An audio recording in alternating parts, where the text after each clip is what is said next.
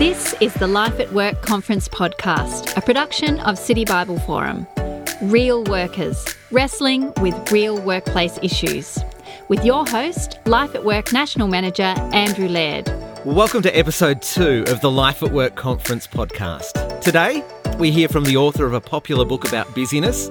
Plus, I'm joined by a worker from Melbourne to discuss the challenges of busyness, especially in the wake of COVID. I'm Andrew Laird, and this is the Life at Work Conference podcast.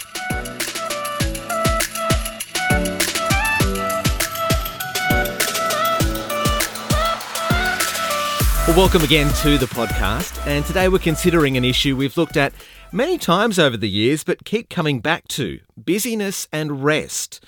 Now, why do we keep returning to this topic? Well, simply because it's a continual challenge that many workers wrestle with, myself included. And uh, especially in the wake of COVID, it's taken on a new dimension we want to consider today.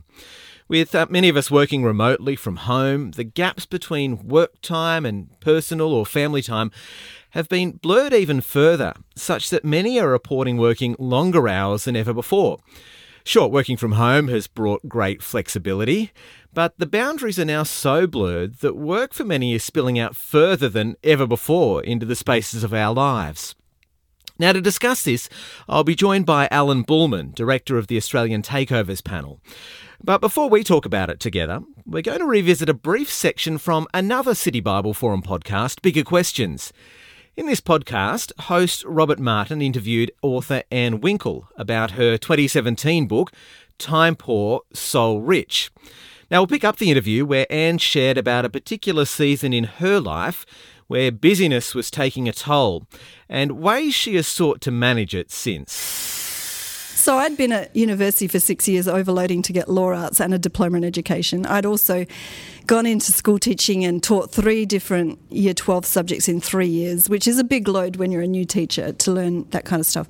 And I got to the third year or fourth year of being a school teacher, and I literally, I was so worn out that one of my colleagues brought me her thesis she'd written, or some literature thesis, and I loved literature. She brought it to me, and I opened the f- front page and I looked at it, and then I just closed the book and gave it back to her and said, I can't even begin to read this. And I was an English teacher. I could not open and read her. Couldn't read a book as no, an English teacher. I got to the point where my brain was fatigued and I was tired and I just needed a sabbatical actually. Yeah, and that's what you did, wasn't it? I did. I took a year off. Yeah, it would have had other reasons. We won't go into those, but I did mm. take a year off work, which was lovely when I was 29, and I did feel like my brain regrew. So there is a place for taking time out. But after that, I really was looking for ways of not letting that happen again, mm. which is why I talk about having a rich soul when you're time poor. You know, sort of maintaining that rather than letting yourself get right down to the dregs of being burnt out. And so you wrote a book about it. Uh, just recently, yes. Yes. And so how does how does what you said in the book help? Well, I, I, talk about 60 second solutions. So, my theory is we are all time poor. We don't have much space in our lives, and that's by nature of the society we live in. And, and it might be that we're also self sabotaging, where we are so well trained in time management that we're, we're taught to avoid distractions, and therefore we never take time out of the day to do things that are soul enriching. So I talk about 60 second solutions. That means an intentional, mindful 60 second distraction, which you have to allow into your day. And it might be as simple, and I do this in my office when, you know, the atmosphere isn't quite as cheerful as I might like. I play a funny dog YouTube clip. I just think dogs are gorgeous. So I might play a funny YouTube clip only for 30 seconds or 60 seconds to make everybody laugh. Or it might be that you do have a beautiful picture on your wall that you intentionally take a look look at. Or it might be that you ring a friend and say, we must catch up. Now, that doesn't mm. take much time. The catching up takes more time. Yes. But the planning to catch up only takes 60 seconds. Yeah. Any, any more suggestions that you have for 60 oh, seconds for our busy people I've, listening? I've got stacks of them. Yeah. Um, I, I've got eight different categories, actually. Being grateful, just taking a minute out of the day to reflect on the thing you're grateful for. Maybe keep a, a gratitude journal. People do that. Um, I've got a category for the time poor prayer. You know, when all else fails, look for divine intervention. Dear God, please help. That doesn't take very long to pray. no. Um, I've got a category for doing a bit of research. So if you're really keen to to use your creative instincts, for instance, do a 60 second Google search for online painting courses and make a note to call them later. So, a lot of my 60 second solutions are preparing for a lengthier remedy later, mm. but you can definitely pick up the phone to a mentor or a counsellor or a sounding board to, to run by a problem. I also talk about you know things in the workplace. So, for instance, when you're about to make a cup of coffee, ask a friend or a colleague, "Do you want me to make you a cup of coffee?" Because that is a blessing to them and it makes you feel good and it doesn't take very long. Anne Winckel there talking to Robert Martin on the Bigger Questions podcast. Now, obviously, some of her 60 second solutions reflect pre COVID days, but nevertheless are still useful. Now, when we come back, I'll be talking with Alan Bulman about how he has been coping with increased busyness in the wake of COVID and how the Christian faith can help us to navigate this timeless issue. Do you struggle to share Jesus with your colleagues? Join one of our many evangelistic prayer teams, or EPTs, for encouragement, connection, and support. Gather regularly online or in person with a small group of workers just like you. Grow in your passion and confidence to see your colleagues come to faith in Jesus as Lord and Saviour. Find one that suits you today. Head to citybibleforum.org/ept. Welcome back. I'm joined now by Alan Bulman, who's the director of the Australian Takeovers panel, to reflect a little more on what Anne just shared with us, but also how COVID has uh, changed or maybe even increased the sense of busyness many of us now feel. So, welcome to the podcast, Alan. Thanks very much, Andrew. Great to have you uh, joining us. Alan, um, just before we get into talking about busyness, Perhaps you can uh, describe to us just a little bit about the kind of work you do as uh, director of the Takeovers panel. What does that look like? Thanks for that, Andrew. I basically run the panel executive that's there to support panel members making good decisions in takeover disputes. So at times it can be quite challenging in terms of time, and sometimes we become very, very, very busy very, very quickly, and that puts a lot of pressure on people. Excellent. Well, speaking of that, um, I wonder if uh, you could perhaps share a little bit of the ways that you've noticed busyness, both for yourself personally and also uh, the team that you're responsible for, might have actually changed over the course of the, the COVID pandemic. How, how has the working from home, the working remotely, all of those sort of things uh, had an impact on, on the busyness of yourself and your team? Well, I think the first thing to mention is that COVID's had quite an impact on the entire community. Uh, and I don't necessarily have any good answers to some of that. So uh, when when it first hit, and uh, we all went from home, and in fact I tried to trial working from home a bit earlier, early on in the pandemic, because we are a small team of six people, and if we all got COVID, the whole organisation would collapse. So we were actually working from home a bit earlier than everybody else as that started, um, we had to very, very quickly, like everyone else, get on top of the technology, get on top of things like Zoom and WebEx, and how to actually organise ourselves. At the same time, our workload actually kind of doubled, which was pretty full on for us at the time. And we did have to manage a whole lot of coordination issues and inefficiencies by the fact we're all working from home. And one of the things that, if I could have uh, lived the time over again, um, was to be a little bit more clear around expectations around working hours and how much everybody had to work because people had conversations in their heads about what was expected of them. And it only came out months later that people were working hours that um, I wasn't expecting. And uh, that was something that. Uh, I, think one of the executives of one of the ASX 200 companies actually said it the best when he said that every time somebody he received an email from somebody after 8:30 he'd ring them and ask them how they were and I think I think I could have done that a little bit earlier uh, during the time during the pandemic because people were working hours that I think were probably not um, were probably not a good idea. Do you have any sense of, you know, why people's hours might have, have blown out and people being working so late? Well, one one was that the the, the workload did go up.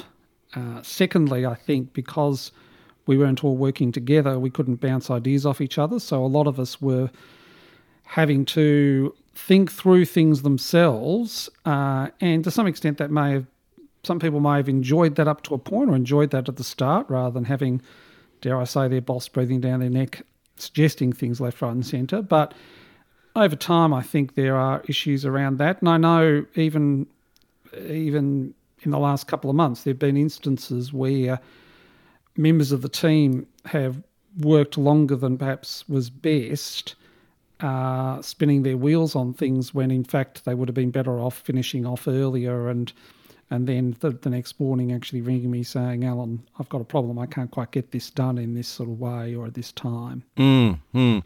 Now you've touched on this already, Alan, but you're a you're a Christian boss. You've got a team of six or so. Um, what sort of things have you done, or what sort of things uh, would you like to have done in hindsight to help ensure that uh, you and your team were weren't working too hard and, and, and getting good rest? You mentioned expectations being one thing and outlining them clearly, but are there other things that you have done or or uh, in hindsight wish you'd done? I think the first thing I'd say is that I don't actually have any silver bullets here or, or anything to really sort of say, gee, what a fantastic boss I am. um, in many ways, I, I, I, fail almost on a daily basis in that regard. Um, I think I, I, would go back to making certain that expectations are explained um, and constantly explained. We decided at one point as a team that if somebody expected something after 7 pm, they had to be explicit about that. So, in other words, if no one's explicit about working past 7 pm on something, just because you sent an email at 8, unless you actually told people up front, I'm sending something at 8, I want you to quickly turn, a, turn it over, then there's no expectation people should respond that uh, in that evening. And that was one way of sort of trying to cut down sort of the hours we tried very early on on sort of fun things like Zoom drinks and Zoom this and Zoom that. I must say, I'm not entirely convinced that they work at this stage. Um, I think to some extent, just being in the trenches and getting the work done and getting some joy out of that is probably better than sort of manufactured fun at a distance. Uh, now, we are going to try something in the next couple of months where we'll each of us will research something that we're quite interested in, like somebody's a very good artist and I play the trumpet and things like that. And we might talk about that at the end of the week as something new, something that you know gives a bit of a sense of ourselves to each other, which might work. But uh, but I must say, forms of of planned fun over Zoom or WebEx, I have not found necessarily that that helpful. Yeah, it's not quite the same having a sharing a glass of wine or a lemon lime and bitters over a screen, is it? As uh, as in person. No. Well, tell us, Alan. Uh, we've we've just heard some of Anne's sixty second solutions for how to try and uh, bring some rest into frantic and uh, busy days. Um, any there that you particularly like, or ones that you have for yourself, either pre-COVID or, or in the current season that we're in that you've uh, that you try and use to just bring moments of pause and uh, and rest to the day where you can?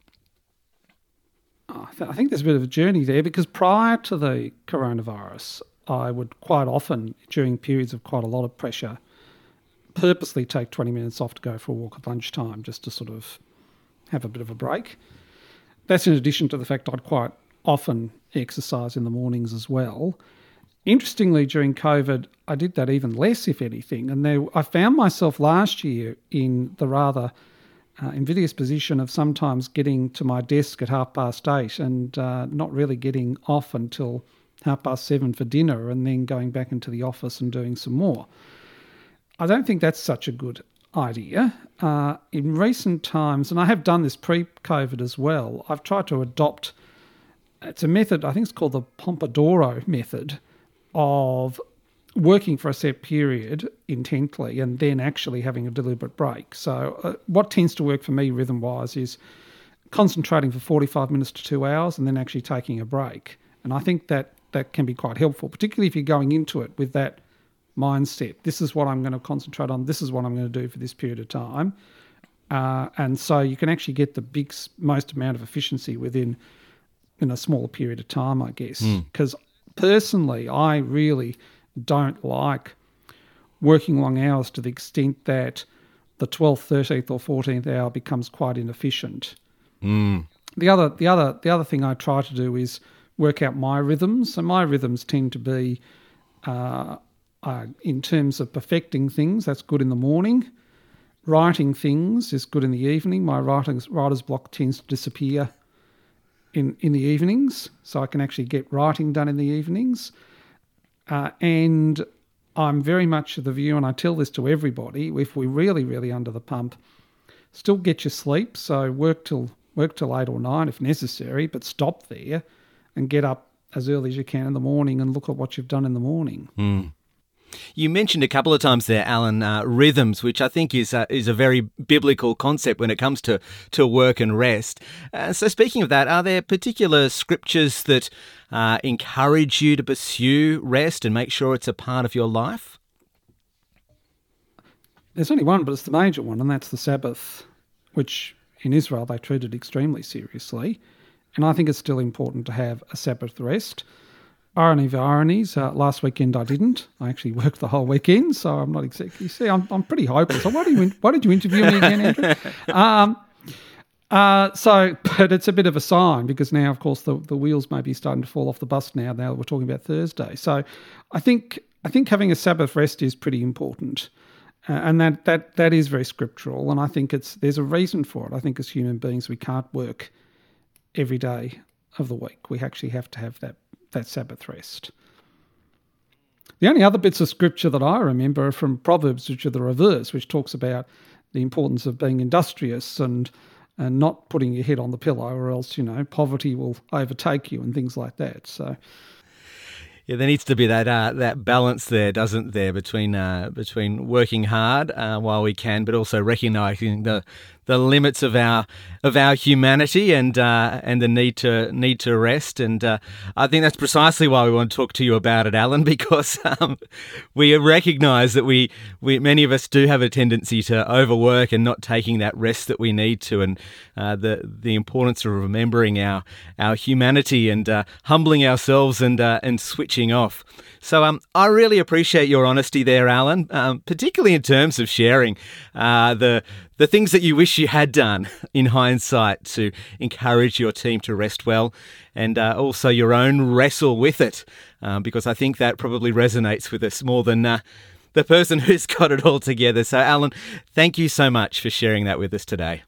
No worries. No worries at all, Andrew. Well, that uh, brings us to the end of episode two of our podcast. Thank you so much for joining us again. Uh, our next episode will land in your podcast feeds in a fortnight, where we'll be joined by author Kara Martin to discuss how our daily work can be an act of worship. I'm really looking forward to that chat. But until next time, I'm Andrew Laird, and you've been listening to the Life at Work Conference podcast. The Life at Work Conference podcast is produced by City Bible Forum. To find out more and register for the conference, go to citybibleforum.org slash life at work conference.